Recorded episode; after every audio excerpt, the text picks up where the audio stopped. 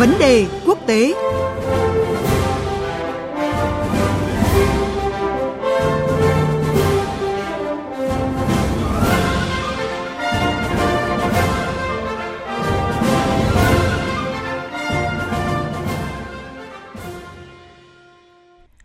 Thưa quý vị và các bạn, Bên lề hội nghị thượng đỉnh nhóm các nền kinh tế phát triển và mới nổi hàng đầu thế giới G20 tại New Delhi, Ấn Độ vừa diễn ra, một liên minh gồm một loạt quốc gia cùng Ấn Độ đã công bố kế hoạch đầy tham vọng nhằm tạo ra một hành lang kinh tế mới nối liền châu Âu, Trung Đông và Ấn Độ, thúc đẩy quan hệ thương mại với những tác động địa chính trị trên phạm vi rộng lớn. Kỳ vọng của các nước vào hành lang kinh tế này là rất lớn. Thực tế triển vọng ra sao? Chúng tôi có cuộc trao đổi với phóng viên Phan Tùng, thường trú Đài truyền hình Việt Nam tại Ấn Độ. Mời quý vị cùng tìm hiểu. À, xin chào phóng viên Phan Tùng ạ. À, vâng, xin chào biên tập viên Phương Hoa, xin chào quý vị thính giả. À, thưa anh, bình luận về kế hoạch hành lang kinh tế Ấn Độ, Trung Đông, châu Âu thì các nhà lãnh đạo Mỹ và châu Âu đã khẳng định đây là dự án mang tính lịch sử ạ. Vậy yếu tố lịch sử này thể hiện qua những khía cạnh nào thưa anh ạ? Yếu tố lịch sử được nhắc tới ở đây liên quan tới việc hành lang liên kết đương đại này gợi nhắc tới các tuyến đường giao thương từ xa xưa, cả trên bộ lẫn trên biển, từng kết nối các nền văn minh phương Đông và phương Tây – mang vải vóc hương liệu gốm sứ vàng bạc và kim loại à, giữa Trung Quốc, Ấn Độ qua Trung Á, Trung Đông tới châu Âu. Các nhà phân tích nhanh chóng gọi thỏa thuận này là một con đường gia vị mới, ám chỉ hành lang thương mại cổ xưa giữa tiểu lục địa Ấn Độ và châu Âu. Dự án sẽ bao gồm hai hành lang ờ, Đông Tây giúp nối Ấn Độ với Tây Á và hành lang phía Bắc từ Tây Á đến châu Âu. Ý tưởng tiếp theo là liên kết hành lang kinh tế Ấn Độ Trung Đông châu Âu với Đông Nam Á và tạo đòn bẩy cho các khối liên kết thương mại đang hình thành. Như vậy, Ấn Độ có thể sẽ là tâm điểm trong ờ, chuỗi liên kết này. Mặc dù Ấn Độ ờ, đã có thỏa thuận thương mại với ASEAN và các tiểu vương quốc Ả Rập Thống Nhất UAE, nhưng nước này cũng đang đàm phán các FTA riêng với EU, Anh và Hội đồng Hợp tác Vùng Vịnh. Các chi tiết vẫn chưa được hoàn thiện nhưng dự án có thể yêu cầu cảng Dubai trở thành điểm kết nối chính giữa Ấn Độ và UAE. Cảng dự kiến sẽ là điểm khởi đầu cho tuyến đường sắt nối UAE với Ả Rập Xê Út, Thổ Nhĩ Kỳ, Israel và châu Âu. À, vâng, thưa anh, không chỉ dừng ở việc thiết lập một hành lang kinh tế rộng khắp, dự án mới này còn được kỳ vọng sẽ có những cái tác động địa chính trị nhằm định hình lại các kết nối khu vực, à, thúc đẩy bình thường hóa quan hệ giữa Israel với các nước Ả Rập cũng như là cạnh tranh với sáng kiến vành đai con đường của Trung Quốc. Vậy à, giới quan sát khu vực bình luận như thế nào về điều này thưa anh ạ? À vâng, đúng như chị nói, đây là một dự án quy mô và có sự tham gia của nhiều cường quốc thế giới và khu vực.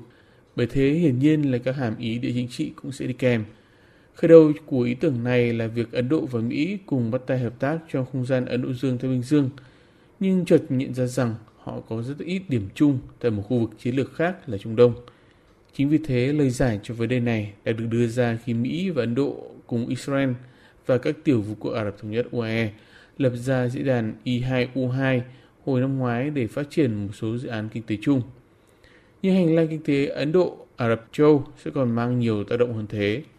Các nhà phân tích khu vực cho rằng động lực để Ấn Độ theo đuổi ý tưởng này đến từ việc New Delhi cảm thấy mình bị cô lập với phương Tây, ít nhất về mặt kết nối đường bộ. Nước láng giềng nhiều thù địch Pakistan vẫn luôn từ chối cho phép Ấn Độ tiếp cận các tuyến vận tải đường bộ sang Trung Đông và xa hơn. Từ thập niên 1990, Ấn Độ đã bắt đầu thảo luận các dự án kết nối liên vùng với Pakistan, nhưng Islamabad kiên quyết từ chối cho phép Ấn Độ tiếp cận Afghanistan và các nước Trung Á vốn không ra biển. Một lựa chọn khác của Ấn Độ là việc hợp tác với Iran để tiến vào Trung Đông về mặt kinh tế, nhưng Tehran lại đối đầu với phương Tây, nên triển vọng lợi ích thương mại của hành lang xuyên Iran và khu vực Á Âu trở nên mờ nhạt. Một hàm ý nữa là việc hành lang này sẽ làm sâu sắc hơn các can dự chiến lược của Ấn Độ tại bán đảo Ả Rập với các đối tác như Ả Rập Xút hay UAE. Ngoài ra, theo lời của các quan chức Mỹ, siêu dự án kết nối này sẽ giúp hạ nhiệt tình hình chính trị ở bán đảo Ả Rập và người ta vẫn còn phải xem liệu hành lang hiện tại có phá vỡ được lời nguyền đó hay không. À, giá trị khác là hành lang mới này được quảng bá là một giải pháp thay thế cho sáng kiến vành đai và con đường của Trung Quốc vốn đang triển khai tại một số nước Nam Á, Trung Đông và châu Phi – Tuy nhiên, mục tiêu này có thành hiện thực hay không còn tùy thuộc vào việc triển khai và việc tránh các vấn đề về phát triển bền vững, cả về tài chính và sinh thái mà vành đai và con đường đang gặp phải.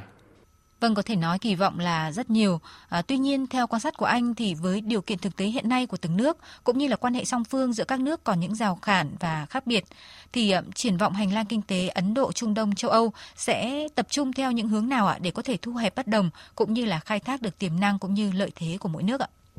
À, vâng, hành lang kinh tế Ấn Độ, Trung Đông, châu Âu đã khởi đầu rất tốt, để lại tính vang lớn khi mà lãnh đạo các cường quốc đã có mặt tại lễ công bố dự án.